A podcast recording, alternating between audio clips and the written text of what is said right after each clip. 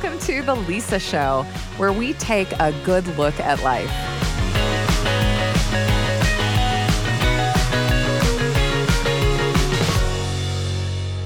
It's Lisa. Welcome to a brand new series of The Lisa Show.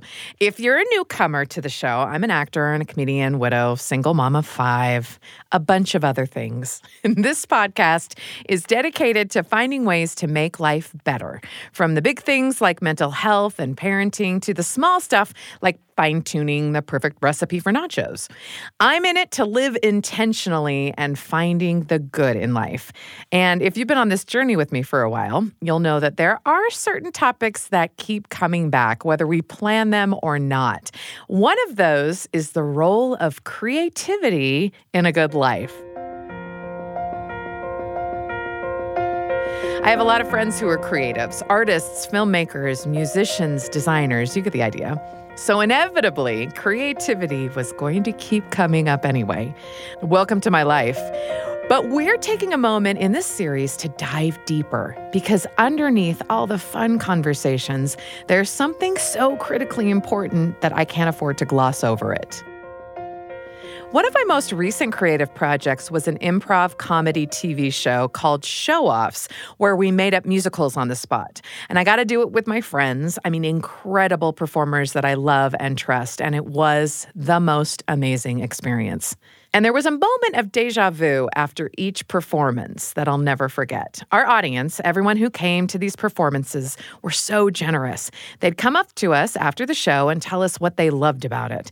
And there was this one thing I heard, word for word, over and over again. With great enthusiasm, a kind person would take both my hands, look deep in my eyes, and say, I could never do that talking about musical improv. And if you think I'm exaggerating, I promise you I'm not. I mean, it's almost unsettling. I have heard that phrase in that context or a similar one literally hundreds of times. I could never do that. There's something about it. I have a visceral reaction to those words. And I know it's just someone just trying to pay a compliment, and it isn't that serious. But I know a lot of people who say, in general, I'm not creative, as if it's a fact, or say, I don't consider myself a creative person, but I like to blank, you know, like insert a creative pursuit. And others who will say, Well, I'm not very good, but I like to, and judge the effectiveness of their creative pursuit in the same breath that they're admitting they do it. It just feels wrong to me. At this point in my life, I know better than I ever have that creativity is part of something divine. Creativity has grounded me at times in my life when I had nothing else to hold onto. It's helped me express experiences and feelings I didn't have the words for. It's a lifeline, it's empowering, it's a mysterious source of good things, and it connects me to my creator. And it's not just me. Over thousands of hours of interviewing people who are at the top of their field or who've been able to overcome the most difficult obstacles, and certainly those who are the most content with their lives. I keep running into this common theme. Happy people have a great relationship with creativity, they value it. Beyond helping their careers, creativity heals people, breaks up monotony, and restores momentum in life. So that's why we're doing this mini series.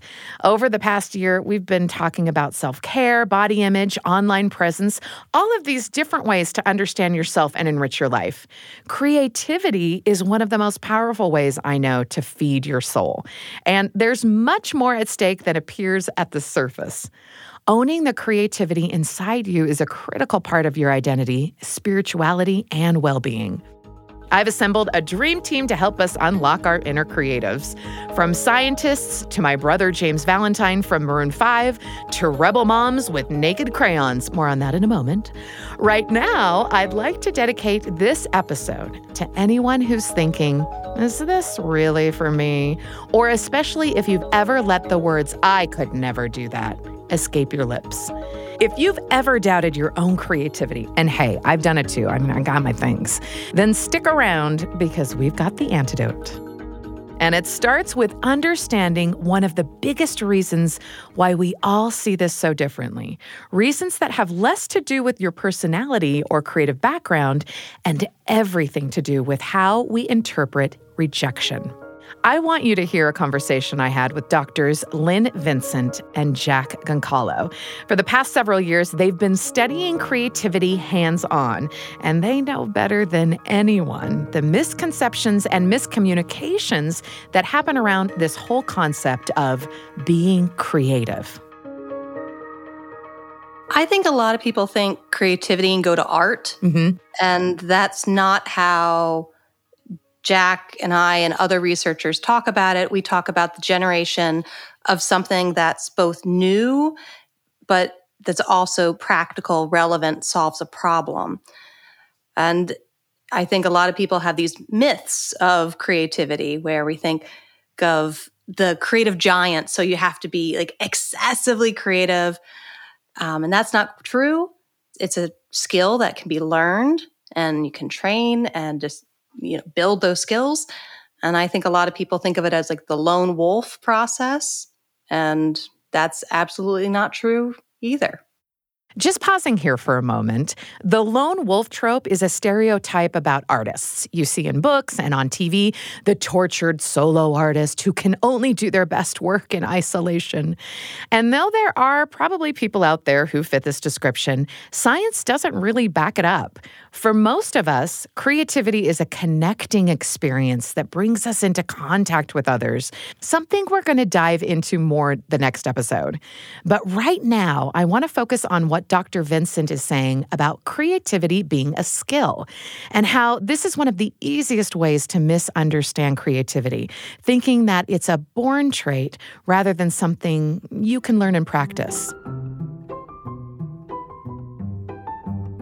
It reminds me of something that Gene Perret said. If you recognize that name, he was one of the great comedy writers and teachers. He wrote for Carol Burnett, Tim Conway, Bob Hope, and he also wrote books encouraging people to teach themselves to write comedy. In one of these, he described how other people in the industry would insist that no one could write professional comedy except professional comedy writers. But Gene noticed at the same time they would boast about how long they had been in the business implying that the years they had spent honing their craft made them better and more valuable. In other words, even the most egotistical pros, who like to pretend that they had a rare skill that only a few people could possess, couldn't even brag about it without revealing the truth that in reality, they just had a rare amount of practice. And in comedy, where it's easy to think of people as being naturally funny, this kind of attitude could be really discouraging for someone wanting to try their hand at something something new. Gene Perret, king of comedy, was adamant anyone can do it. Creativity isn't a lottery, it's a skill. And our researchers agree. I'm going to let Dr. Goncalo explain the scientific definition of creativity, and you'll notice that it lines up right with this idea. The great thing, there is actually wide agreement on the definition of what creativity is in our field, and Lynne, you know, hit the nail on the head. And I think you know, some people think of creativity as just, I'm just going to say something wild and unusual and crazy, you know, and I'm just being creative. No, you're not. You're just spewing nonsense. You actually, to be creative, you have to actually propose a solution that no one has considered before as novel in some way. Um, and so that makes it very practical. And we're both at business schools. And for that reason, you know, we're, we're not interested in creativity as a fanciful kind of random thing. It's really, and, and I start all my classes with the same speech that you may think that you're not creative and that it's hopeless, but I really believe, or I wouldn't be teaching this for 20 years, that everyone can learn to be creative. And it's not just something that is for the few who just happen to have talent. And so it's learnable and it's a process and it's something that we can all be better at. I find it pretty encouraging to hear this from an academic perspective. Everyone can learn to be creative. And even though this is something I already believed, I've been a little surprised how universal this idea is. Not only are researchers, but other artists, professors, and thought leaders that I've spoken to have expressed something like this right off the bat everyone is creative. We all have that potential. Which leaves a pretty obvious gap If the science confirms what creative people intuitively suggest that we're all creative, why do so many feel like they aren't? As it turns out, there's a lot of research that explains this too. And I want to tell you a story from my own childhood. I would say I grew up in a creative household.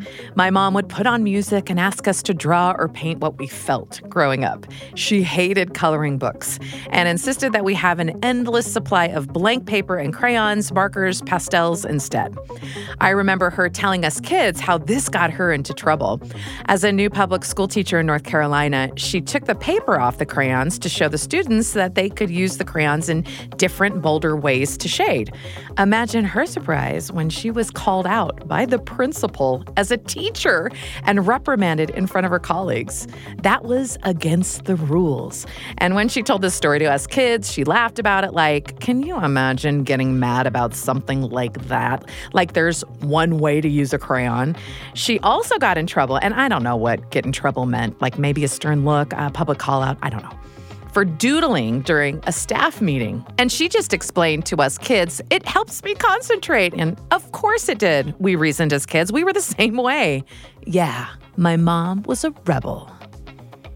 I think back to this and I kind of laugh at a principal getting mad about how the crayons were used or about a teacher doodling in order to focus, but it really reveals how we feel or how we have felt about doing things in different ways. It reveals fears we have about creativity, that it will be destructive, ruining crayons. that we need to perform a certain way to show we're listening or contributing, and that you have to hide it or present it in a set way, like creativity is kept to a painting or a new song. And creativity is performative. We look creative in certain times and places, like it should be contained in a single art class and doesn't belong, say, in math class, which is just not true. It makes me wonder what other unspoken rules there are about creativity and how does that get in the way of real ingenuity, higher level thinking and play, and just better ideas. In my conversation with Dr. Vincent and Dr. Goncalo, I learned that this little story about my mom is actually a perfect example of something that happens on a large scale, which shapes how we view our creative potential both as individuals and as a society. You'd think that we should be forming these creative identities in creative spaces, on a canvas, at a piano, on stage. But it turns out that most of us are sizing up our own creative potential in the least welcoming environments to creativity, which are all around us. I think it's really tough to be creative in most organizations because, at least when I started in the field, you know, like 20 years ago, there was a real emphasis in management on the importance of fitting in, of mm. resolving conflicts immediately, of, of, you know, getting people to like you. You know, there was a survey in 2003 that was done on the American workforce, and they're asking people, what do you need to get ahead at work? And number one was be a team player, which was ahead of knowledge, skill, and ability. So it's more important to get people to like you than to actually know how to do your job. And so one of the themes in my work has been that we need to create a culture that permits people to stand out, to be different, to actually engage in conflict, um, to have debates because that sharpens your thinking. And that kind of culture is one that fosters uh, people's willingness to take risks and to be different and to maybe even experience rejection. You know, one of the things that we found is that although it's not a lone wolf process necessarily, you have to be fairly comfortable being different and being an outsider, at least for a while, because creative ideas aren't accepted right away. This point, which Dr. Goncalo is making about being comfortable as an outsider, it makes me wonder what would have happened if my mom had decided that the school principal was right I don't know if she ever would have shared that story with us if she had been embarrassed about it. But what if, instead of laughing off a ridiculous administrator and embracing her own different way of thinking, what if she had taken on that rejection as a failure? And in that alternative universe, if she had shared the story with her kids later, would it be a cautionary tale? In my mind, this story was about crayons. But now I'm noticing that if my mother hadn't been comfortable with her own uniqueness in situations like this, especially when it wasn't appreciated, I might have a completely different perception of creativity. Being a rebel like mom, a crayon rebel at least, was a good thing, and it made me want to be creative like her. Dr. Goncalo explained that when it comes to the hurdles facing people who want to be creative, this is just the tip of the iceberg. And you guessed it, we're back in the workplace. So colleagues and I have to work on, you know, showing a bias against creativity that's not even conscious. Really? So people will tell you at work, we really want your creative ideas, but when you share them, oh, but not that, right? That's just too weird. That's too risky. We're going to go with the practical one. And it's something people aren't necessarily aware of, but it drives decisions. And we also have a paper showing that if you share creative ideas, you're viewed as having less leadership potential.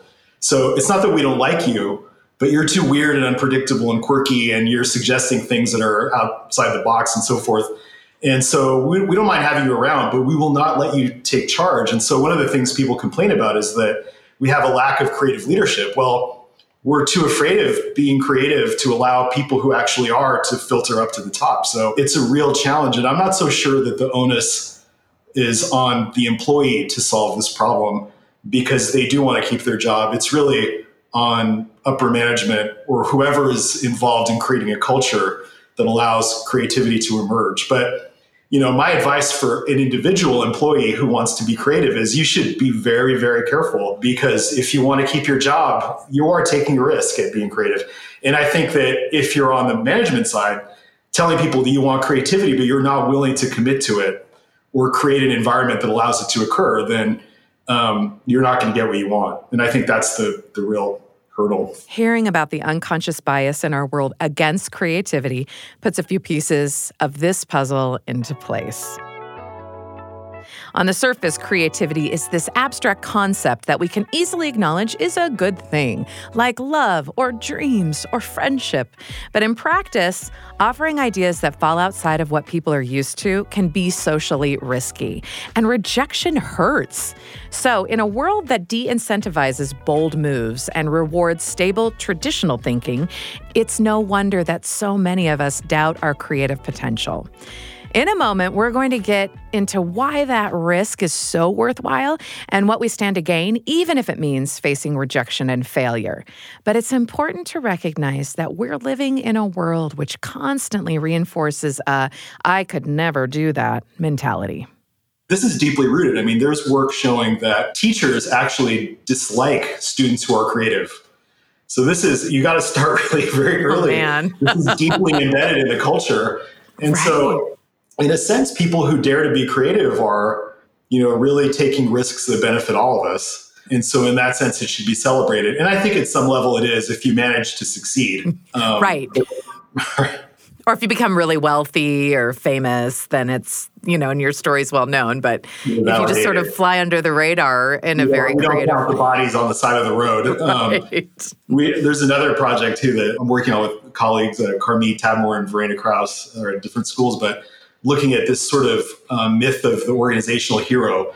So we all want to believe that if you disobey your manager and you go out and you take an entrepreneurial risk and it, it works out, that you're going to be treated like a hero, that you're going to be, you know, and there are examples of this, right? But we found no evidence of that at all. Really? We found that even across many studies, even if you take a risk, disobey, and succeed objectively, okay. that your manager is just threatened by you and you receive a lower evaluation. So the way, if you're working within this system, the way to get a better evaluation is by obeying orders, even if it ends up failing.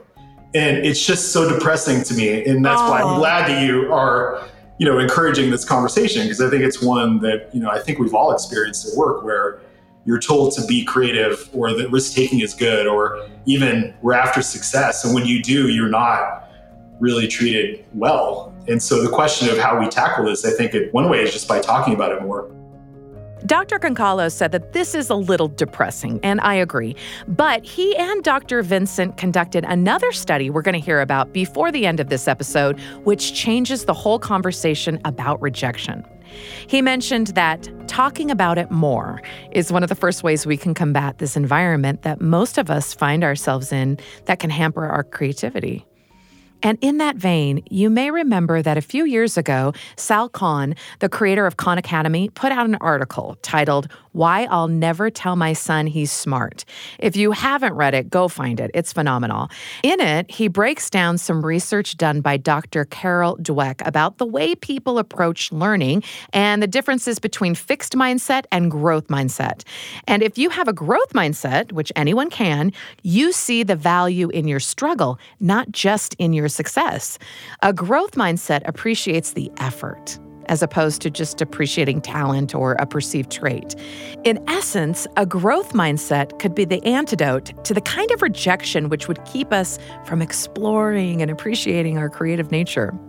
And the best part, as Sal pointed out, is that just being exposed to this idea, the one we're talking about, is enough to make a change automatically. If you're just willing to entertain the idea for a moment, your mind can begin dismantling some of those limiting beliefs about whether you are or aren't good at something. I had a conversation with my brother James about his creative process. You may know that he's the guitarist in Maroon 5 and music is his life. He shared with me a little bit of his relationship to failure and rejection and the mindset which keeps him going, especially when creativity for him is a full time pursuit. One thing that I think holds back people from from applying creativity into their own lives is fear. Mm-hmm. And in the case of creating music, it's the skill of being okay with making embarrassing, cringy, bad stuff. Like in terms of songwriting, you have to write so many bad songs to get a good one that I think sometimes like the best songwriters, they're just more okay with being cringy for wow. longer. That's profound though. The best musicians are okay with being cringy. Yeah, if you get into writing songs, it's because you like music. You've got, you probably have a little bit of discernment. You've got good taste. And when you start writing songs, they're going to be bad. And so you're going to have to be okay with that for a while. And then even after you've, you think you've written a few good songs, you're still going to write some stinkers every once in a while, or more often than not. So you just have to be okay with that. And so I think however you're going to apply creativity in your own life, that's something to keep in mind. Not everything's going to be great, and you got to be okay with that because you learn way more from those those songs that failed than the ones that work. I heard Ed Sheeran talk about it once. He, he talked about turning on a faucet in a house that hadn't been turned on for a long time. when you turn it on, it's going to come out with that brown, sort of rusty water for a while until it starts running clear. And I think creativity is is very similar. You got to let the rust and, and dirt come out first, and then before it's going to get clear and, you get that that good stuff. Knowing my brother, it's honestly a little hard for me to imagine him writing songs that are bad. I mean, come on. He's at the top of his game, he's worldwide. But it is comforting to know that no one is immune from this process. Even the giants, like Dr. Vincent mentioned earlier, the people who are excessively creative and who make art at the highest levels, they have to face the same risk of rejection. And nobody does their best work all the time. As a side note, there was something in this conversation with my brother that I didn't even notice until way later, but which stands out to me now. It relates back to that phrase which still rings in my ears the I could never do that, which people have said to me so many times. James and I were talking about home repair because my garage door just broke. And anyway, still thinking about creativity, James said this. And you know, it's like when I just had someone here repairing my front gate and you know they feel like I should understand how this thing works. I have no idea. And this guy, he's an expert, and he's able to to make all these connections and infer instantly what's wrong, and then take you know a pretty creative approach to how to solve it. I've got a real respect for for that kind mm-hmm. of craft because I never really learned how to do anything myself. With, Me neither. anything that's even you know close to to handy and I, I do find that to be a very very creative skill um, that that takes a, a whole level of problem solving that that I just don't have a whole level of problem solving that I just don't have. Did you hear it? It almost sounds like I could never do that mentality with a big difference. And I have to give James credit because he pointed out that in this case, gate repair is a skill. And the reason he doesn't have it is because he's never learned. And for someone who puts in the time, and you'll hear more about James's rockstar creative methods in a later episode, but for now, just know that he really does put in the hours. It makes sense to him that creativity, which he observes but can't relate to, is a skill he just hasn't developed, hasn't put the time in. Of course, I wasn't thinking about any of that in the moment, but in hindsight, I think this highlights what bothers me so much about the well meaning thing that people have said to me so often I could never do that. It's not the part where they're expressing what they can't do. James can't fix his gate. That's not negativity, it's just the truth. I can't cross stitch. Nope, can't do it. I can't make homemade rolls, right? If I put in the time more, I probably could learn. I don't know. There does come a point where it's not negativity, it's just a skill you haven't done. You put it to aside, you focus on the ones you want to do.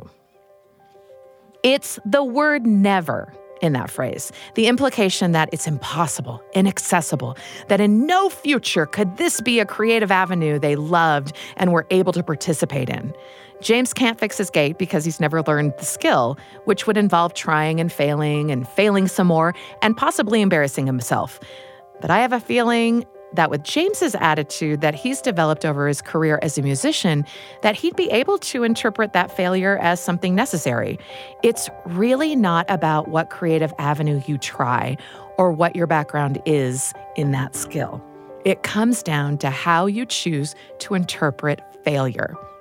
Dr. Lynne Vincent summarizes this so well. Well, I think you have to get really comfortable with some failure and rejection because creativity is hard. You're not going to get it right every time. In that search for something that's new, you're going to stumble upon a lot of things that have already been discovered. Um, in that search for something that's practical, that solves the problem, you're going to find a lot of things that don't quite solve the problem, but it's going to lead you down a path. Um, so you just have to get comfortable with not getting it right every time and saying, okay, this is the step. And now I'm going to take this and continue on. In that completely bizarre idea, there might be something that can be transformed into something usable. Choosing to make yourself comfortable, like Dr. Vincent is saying, with failure, with rejection, well, that's easier said than done. I can say that one from personal experience. It does not feel good. But even knowing that this is part of the process, knowing that rejection and failure are part of every creative's journey, that could make all the difference. Nobody comes out of the womb believing that they're not creative. That's taught. And thanks to this research, it's well documented why and how that message gets taught so often. Societies, systems, communities all have an unfortunate way of squashing new and different ideas and the people who put themselves out there. So I'd like you to consider if you're someone that believes that you're not creative, that this belief is a story you've been told because you were creative to begin with. Whatever resistance you met, whatever you did to encounter rejection, whatever left you thinking, I'm not good at this, is evidence that you're on the same journey as the greats, the giants, and everyone who's ever taken this kind of risk. And it gets better. Even though rejection and failure have the power to take the wind out of our sails, when we have a growth mindset, we can actually make them work for us. Dr. Vincent and Dr. Goncalo are about to describe an experiment they did with real people. Lynne and I have a paper from years back where we actually looked at the experience of social rejection as something that can fuel people's creativity. And most people who looked at social rejection thought of it as this, you know, it's it interferes with your ability to think. It makes you literally feel cold. It's a it's a negative um, experience. So that was a fun one that took about a year to get approval for because it involved actually rejecting people when they arrived at the lab. So basically, in this experiment, participants were asked to pick partners for a group project. We told them you're going to be working with a group of people in the lab. So here are some people you might work with. We want your preferences beforehand so we can match you up. They gather up everyone's response, and then privately, the scientists give each of the participants some painful news. that they had been rejected by their peers. And then when they arrived at the lab, we say, like, well, I'm sorry, nobody that you chose chose to work with you. Um, so we're going to have you do the task alone. Remember how hard it was to get? Oh, you remember what happened to me the first time? they sent me to do the rejection. Oh yeah. man. You guys, I'm my heart. the very first person I had to reject, she looked at me with these big eyes and said, "Did I, was that bad? Did I do something wrong?" And then something fascinating happened. The group project was a series of tasks that, unknown to the participants, tested creativity. The participants also had to answer questions that measured how much rejection they felt, and this is the kicker how much they had an independent self concept, or in other words, how much they valued their own ability to contribute independent of anyone else's opinion. So we actually found that if you give people an independent sense of self, that I'm different and that's okay, when they actually experience rejection, it really was sort of feedback about how being unusual is okay. And they actually were more creative as a result. Did you catch that? For people who already believed that being different was a good thing, rejection made them more creative. The first time the researchers did this experiment, they were just testing people's mindsets as they were, however, they walked into the door. But when they repeated the experiment, like Dr. Goncalo mentioned, they prepared some of their subjects by reinforcing the idea that being different was okay, even if it leads to rejection, boosting the subject's view of themselves and their value as an individual with a unique way of thinking. So, not only is this an attitude that you can learn, but you can learn it fast. Again, the key thing was people responded to it differently. So if we made people think of themselves as independent, yeah. right, that I, I don't rely on the group to know who I am, Ooh. then this information was like, okay, then, you know, so they don't like me, so what, you know? Um, yeah. I'm going to move on. And actually then it cues me to this, this idea that I am different. And that's actually an asset when it comes to, to being creative. The results of this study proved that rejection, that same experience which can discourage us and shut down our creative risk taking, and which has the power to train people in a false idea about themselves, I could never do that. This is the same thing which is fueling other people to be more creative than they would have been otherwise. With a little bit of reframing, this painful experience can actually unlock our creativity you know, you kind of have to have the attitude of like, you know, I know who I am and I know where I'm going, and I, I'm okay with being unusual. So when rejection comes at you, you interpret that as sort of evidence that, yeah, I'm weird and that's going to be helpful for me. Yeah. That's going to give me a view of the world that's different. When I hear about the power of this reframing attitude to turn what would otherwise be a painful and limiting experience into something that lets us embrace ourselves more, I think about the resilience I've seen in so many of my creative friends. When you own this identity of being different, of being creative, of having the potential to produce ideas that maybe no one will like, you have permission to love yourself the way you are, regardless of others' opinions. I believe at my core that all human beings, all of them, all of us, are inherently creative, and that feeding that part of your soul that loves to explore new ideas is essential to your core self. This is why we've started here as we explore creativity, because at some point or another, we've all experienced rejection. And it's never too late to start reframing that in a way which lets us enjoy the whole rich experience of a creative life. No one deserves to be excluded from that. No one needs to think ever about any creative pursuit. I could never do that. You can totally do that. Throughout my life, creativity has shaped my career and lifestyle, but more than that, it's saved me. It has connected me with the divine and allowed me to see God as the perfect creator. It's helped me understand the unexplainable. It's brought me pure joy. It's been worth every risk, every failed idea, every embarrassment, and every rejection I've ever experienced along the way. Whether you're a lifelong believer or a cautious skeptic, you have the potential to tap into that joy. And if you stick with me over the next few episodes, we'll do it together. let's take the paper off some crayons. In the words of Gene Perret, if the only people who took piano lessons were those who were assured of becoming virtuosos, the world would be deprived of a whole lot of music. The Lisa Show is a production of BYU Radio, hosted by Lisa Valentine Clark and produced by Becca Hurley and McKay Menden, with help from Michael Combs and Avery Stoneley, and music and post production by Gracie Davis and Josh Fouts. The Lisa Show needs your help. In a few weeks, we're hosting the Council of Moms here in the studio like you've never seen it before. Literally, we're filming 10 episodes. They'll be available later this year, here and on YouTube, where you can see it in action, and we want you to be a part of it. Find our pinned post on Instagram and comment questions and topics that you want the Council of Moms to cover. They can be serious, they can be goofy. Somehow we always end up laughing anyway. But now's the time. What do you want to hear moms talk about?